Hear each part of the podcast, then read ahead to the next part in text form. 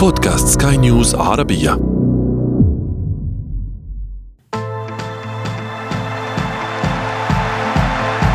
أثير الكرة. حجم التاريخ يتفوق كثيرا على قيمة المال. ونحن هنا نتحدث عن كرة القدم. فمهما ضخت الأندية من أموال في جيوب اللاعبين سيكون الطموح أعلى لدى الكثيرين. الكريم لا يصبح بخيلا على فريق نبذه لفترة فقد يتغير مصيره في لحظة لكن مصير بطل أوروبا يبدو أنه يتجه نحو المجهول.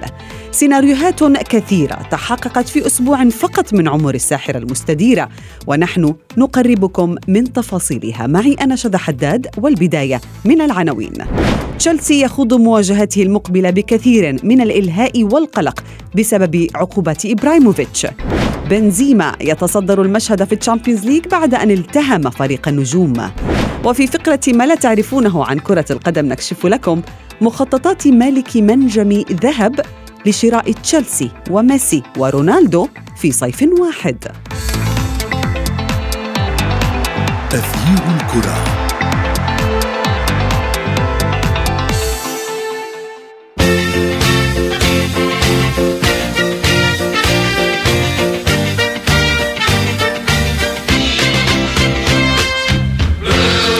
أهلا ومرحبا بكم مستمعينا الكرام في حلقة جديدة من أثير الكرة وفيها أحداث كثيرة لربما نحتاج لعام حتى نستوعبها لكنها أرهقت عالم كرة القدم في فترة زمنية قصيرة.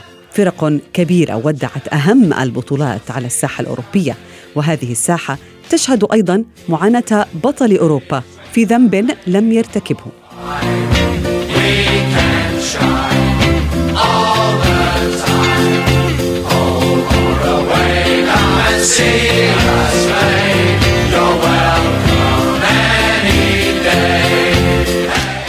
لوننا الأزرق لعبتنا كرة القدم وهدفنا هو الفوز بالمباريات.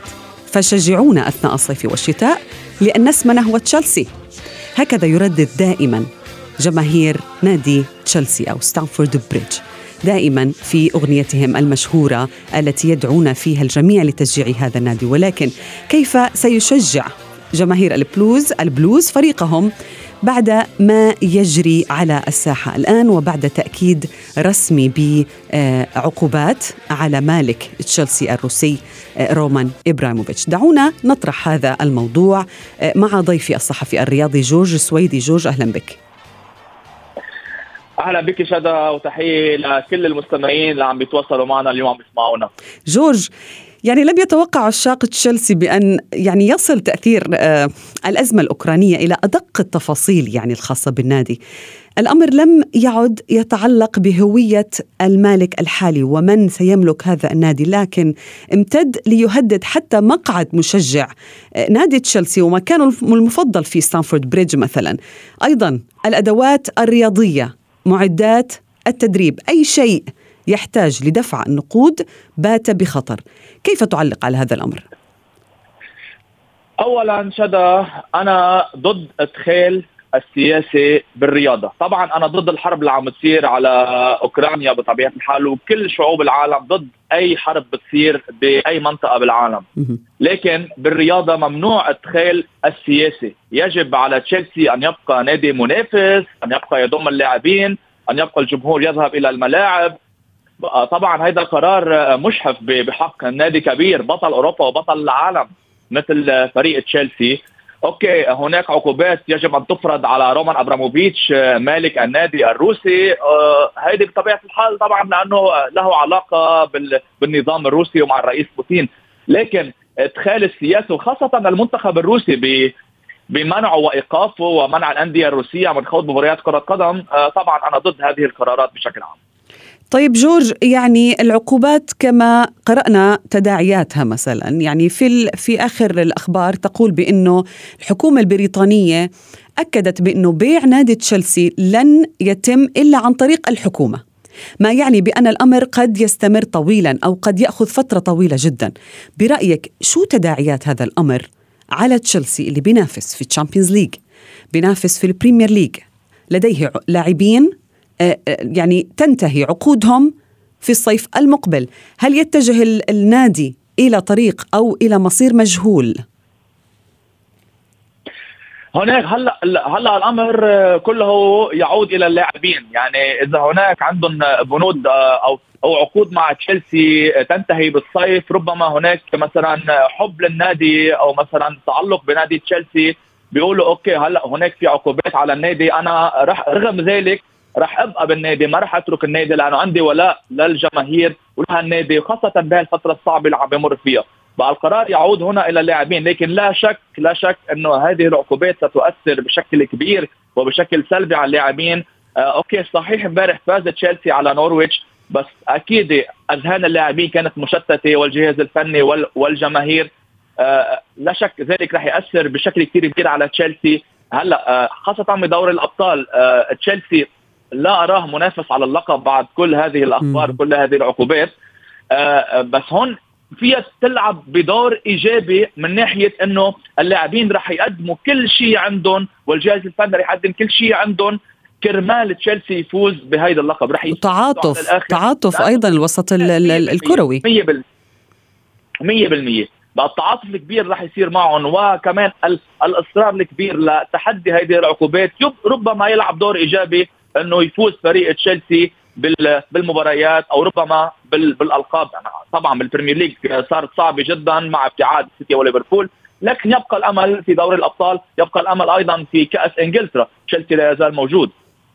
تعقيبا على كلامك جورج بالأمس توخيل قال بعد انتهاء المباراة بأنه المدير الرياضي لنادي بيتر تشيك نزل غرفة الملاعب وتحدث مع توخيل وأبلغه بأنه الموضوع أصبح رسمي. فتوخيل علق وقال بأنه دخلنا أرض الملعب متوترين قلقين آه، من تداعيات هاي الأزمة ولكن في النهاية انتصر الفريق. لربما بالفعل ممكن أن ننظر إلى النصف المليء من الكأس. ويعني نقول بأنه تشيلسي أقوى من أي أن من أن يهتز بأي طريقة ولكن ماذا عن الجماهير يعني جورج آه، سيسمح لحاملي التذاكر الموسمية في ستانفورد بريدج الأشخاص اللي بيشتروا التذكرة الموسمية اللي يعني بتستمر معهم لسنة آه، سيسمح لهم بحضور المباريات لكن لن يسمح بمبيعات التذاكر أو البضائع حتى أنها تدخل آه، إلى النادي أو تدر أموال إلى النادي، ما يعني بأنه سيحرم الجمهور. هل سنشاهد ستامفورد بريدج فارغ؟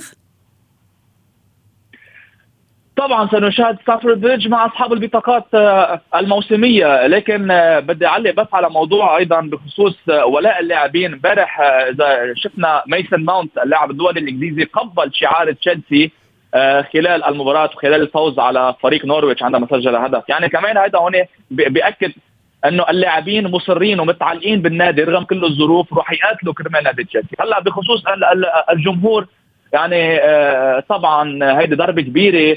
لجماهير تشيلسي. بس برجع بضيف وبقول إنه شو خص المشجع اليوم؟ إذا مشجع هو كرة قدم فقط لا غير لا ما بيهمه السياسة ما بيهمه الحروب بيهمه بس يشوف فريقه المفضل يشوف نجومه المفضلين. ليه بده يتم منعه اليوم من حضور مباراة لفريق تشيلسي؟ يحطوا عقوبات يحطوا رقابة إنه هل هالمصاري مثلا ما تروح على جيبة رومان أبراموفيتش. okay. لأمناء النادي ما هو سلم النادي للأمناء. 100% هو حتى كان بده يبيع النادي بس خاف يبيع النادي وياخذ هالمصاري 2 3 مليار آه، يورو أو pound ويعطيهم للنظام الروسي. يعني مقاعد مقاعد الجماهير آه، يا جورج كانت فارغة في زمن كورونا للحد من انتشار الفيروس ولكن اليوم للحد من انتشار ماذا لا أحد يعلم. ابقى معي جورج آه، لدينا الكثير لنتحدث عنه في أثير الكرة ولكن بعد هذا الفاصل. أثير الكرة.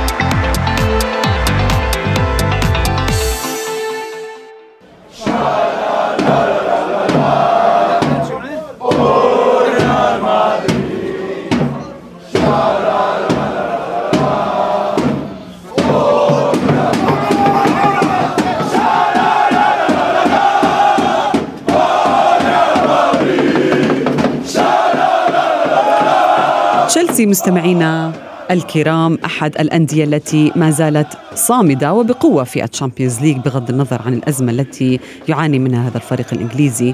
ولكن أزمات أخرى عانت منها آه، أندية أخرى مشاركة في ال Champions League لربما آه، خروج عدد من الفرق العملاقة التي ضخت الأموال لتكوين فريق نجوم كبير. هذه الأندية خرجت من حسابات آه، اللقب. آه، ينضم إلي الآن آه، ضيفي الإعلامي الرياضي أحمد مختار. أحمد أهلا بك. صباح الخير أهلا بك صباح الأنوار. أحمد يعني لربما أزمة تشيلسي غطت نوعا ما آه، عن الأحداث التي جرت في ال Champions League يعني عن الأخبار أو العناوين التي تتحدث كلها اليوم صباحا عن العقوبات التي نزلت على آه، المالك الروسي آه، لتشيلسي رومان إبراهيموفيتش. اولا ما تعليقك على الوضع الذي يحصل الآن في النادي الإنجليزي بداية؟ والله هو فعلا يعني وضع مقلق ومؤسف. في نفس الوقت أنا بتكلم هنا من وجهة نظر رياضية بحتة بعيدا عن الأحداث السياسية وبعيدا عن ما يحدث بين روسيا وأوكرانيا لكن على مستوى كرة القدم وهذا ما يخصنا وهذا ما نفهم فيه على الأقل فأنا شايف اللي بيحدث لتشيلسي أمر صعب جدا. يعني تخيل مثلا أنت كمدرب النادي كلاعب في النادي كجمهور أحد جماهير أو أنصار النادي آه هتسأل سؤال واحد. يعني أنا باللغة الدراجة أنا مالي ده كله يعني. ما ذنبي. صحيح. صحيح. فعليا يعني أنت الفريق بتنافس في دوري الأبطال بتنافس في الدوري الإنجليزي حامل لقب دوري أبطال أوروبا فريق كسبان كأس العالم الانديه واحد الفرق يعني إذا اتكلمنا في آخر 10 سنين أو آخر خمس سنين في الكورة تشيلسي أكيد لازم نحطه ضمن أحد أعظم 10 أندية في العالم أو أو احسن أعظم خمسة كمان. فبالتالي إحنا بنتكلم عن نادي كبير أنتوا دخلتوه وحطيتوه في عنق الزجاجة دخلتوه في مأزق صعب جدا فكرة عدم التعاقدات فكرة عدم بيع اللعيبة الإعلانات على القميص كل هذه الأمور تجعل يعني الوضع كارثي. بالتالي أنا كتخيل أو كأحد لعيب الفريق هما يعني بيتكلم أنا سمعت تصريحات توماس توخيل قبل مباراة نوريتش وبعدها والراجل كان بيتكلم بطريقة عقلانية وقال لك بنركز في الملعب وده كله كلام جميل لكن مع احترامي ليه ومع احترامي للعيبة أكيد ما يحدث لتشيلسي خارج الملعب سيؤثر على الفريق اجلا أم عاجلا داخل الملعب. لأنك أنت كلاعب أو كمدرب لما بتلاقي في هجوم كبير عليك في منع من حاجات كثيره زي الانتقالات زي تجديد العقود زي بيع وشراء اللاعبين. كل هذه الأمور أكيد هتأثر على المدى البعيد لكن أيضا في المدى القريب تركيز اللعيبة الصدمات بين الجماهير وبعضها جميل. وسائل الإعلام وهجومها المستمر يوميا وعبر كل مؤتمر صحفي عليك وأنت كفريق كورة لم يكن لك ذنب بالمرة بما تحدث. حتى رئيس أو ملك النادي عندما قرر نيته أو أعلن نيته لبيع النادي جه هذا القرار وقف كل شيء وبالتالي الموضوع أنا بشوفه يعني مشاكل السياسة عقرت كرة القدم ودخلت في كرة القدم وأنا شايف الوضع تشيلسي سيسوء إذا لم يكن هناك حل عاجل وجذري لهذا الأمر. أعتقد بأن ابراموفيتش كان عنده حل عبقري اللي هو نية بيع النادي فكرة اللي هو تخليه عن الإدارة. أنا كنت شايف إن دي حلول كويسة وتنهي الأزمة تماما. لكنه لن لن يتمكن من بيع النادي إذا ما كانت يعني إذا طبقت الحكومة البريطانية. بالضبط. يعني حتى لو كان هناك يعني آمل أو هناك حل لهذه المشكلة جات القرار الأخير خلت اللي هي الحلول ما بقتش موجودة. يعني فعليا أنت الآن كنادي رياضي أنت ما بقاش الموضوع في إيدك. أنت في إيد الحكومة البريطانية أو إيد الناس اللي هي أساسة أو الناس السياسيين. وبالتالي الموضوع خرج تماما عن كرة القدم. وبالتالي أنا بشوفه قرار مؤسف وقرار على الأقل على المستوى أو الصعيد الرياضي هو قرار مجحف تماما وخاطئ حتى ولو أنا لست من مشجعي تشيلسي أو حتى من أنصار. طيب الجانب المشرق وإن وجد طبعا كابتن أحمد الجانب المشرق في هذه القضية هو إنه تشيلسي سيبقى يمارس المباريات وسيبقى يشارك في ال Champions League وفي ال Premier League ينتظر مباراة مهمة أمام نيوكاسل أيضا. عينا على لقاء تشيلسي وليل وبالتالي كيف يمكن أن يتأثر تشيلسي نفسيا ومعنويا حين يخوض هذه المباريات؟ وتحديدا ال Champions League يعني هو حقق اللقب الموسم الماضي ويريد أن يعني يكسر رقم تاريخي بأن يحققه للمره الثانية على التوالي.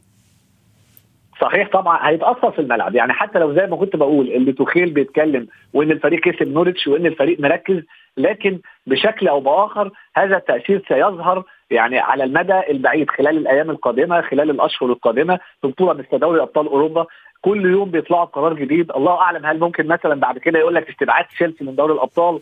إذا كانت تضاعفت العقوبات إذا كان هيبقى خصم نقاط من الدوري. كل هذه الأمور حتى لو ما كانش يعني خيارات غير مطروحة في الفترة الحالية لكن ممكن صناع القرار يتخذوها كنوع من التصعيد. وبالتالي قد يتأثر هذا الأمر على الفريق. الحاجة الثانية أكيد مستوى اللاعبين النجوم الكبار. في لعيبة حتى هذه اللحظة زي كريستيانسن زي إسبليكويتا زي روديجر كل اللعيبة دي عقودها هتخلص نهاية الموسم. كان هناك مفاوضات مع نادي تشيلسي ومع أندية أخرى، هل هذه المفاوضات في اللحظة الحالية ستتوقف؟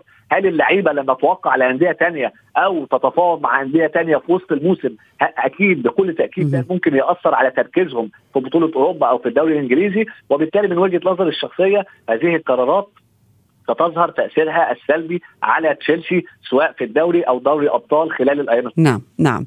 آه جورج أعود لك. يعني لربما تشيلسي في Champions League لن تكون آه ظروفه سهلة. وأيضا آه ما يزيد الطين بلة يعني بالنسبة للنادي الإنجليزي هو المنافسة القوية التي يظهرها بعض الأندية في Champions League يعني نعم هو يعني سيلعب أمام ليل لربما مباراة سهلة على الورق إذا كان يعني تفوق في مباراة الذهاب. ولكن هناك أندية كشرت عن أنيابها بصورة قوية جدا في الأسبوع هذا منها ريال مدريد. نحن نتحدث عندما نقول ريال مدريد نحن نقول كريم بنزيما. يا جورج أليس كذلك؟ صح. كريم بنزيما كشر عن أنيابه وأسكت آه، كل آه، كل يلي انتقدوه بفترة من الفترات إنه انتهى وخلص آه، صار بيظلوا لكريستيانو رونالدو ما بقى هو المهاجم الصريح والأساسي لفريق ريال مدريد. حتى بعض جماهير ريال مدريد طالبت برحيل بنزيما عن النادي. لكن أثبت بعد رحيل رونالدو إنه قادر يتحمل المسؤولية واللي سجلوا عن جد امبارح الهاتريك اللي سجلها بمواجهة باريس سان جيرمان. اكد فيها أنه واحد من أهم المهاجمين بتاريخ كرة القدم. هو اللي قاد بنفسه الريال إلى الدور الربع النهائي. وأكد أيضا أنه ريال مدريد هو عاشق لمسابقة دوري الأبطال. هو حامل رعم القياسي فيها وهو اختصاصي في هذه المسابقة. حتى لو كان خاسر 1-0 ذهابا وحتى لو كان خاسر 1-0 بالإياب وكان عليه تسجيل ثلاثة أهداف قام بنزيما بالمطلوب. ولابد بال من الإشادة أيضا بالمستوى الرائع اللي قدمه لوكا مودريتش. أعطى هو التمريره الذهبية لبنزيما للهدف الثاني القاتل. وأيضا من بعدها الهفوه الدفاعيه الكبيره لفريق لفريق باريس سان جيرمان.